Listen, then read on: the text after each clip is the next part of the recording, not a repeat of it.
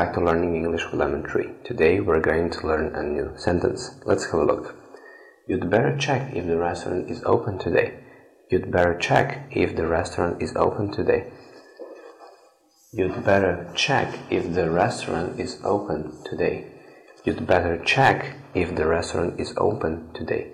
You'd better is short for you had better and it means that it is good to do something. So you use this phrase when you want to say that it is good to do something.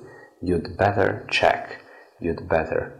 You'd better. It is a short form and the full form is you had better. Thank you for watching. See you in the next video.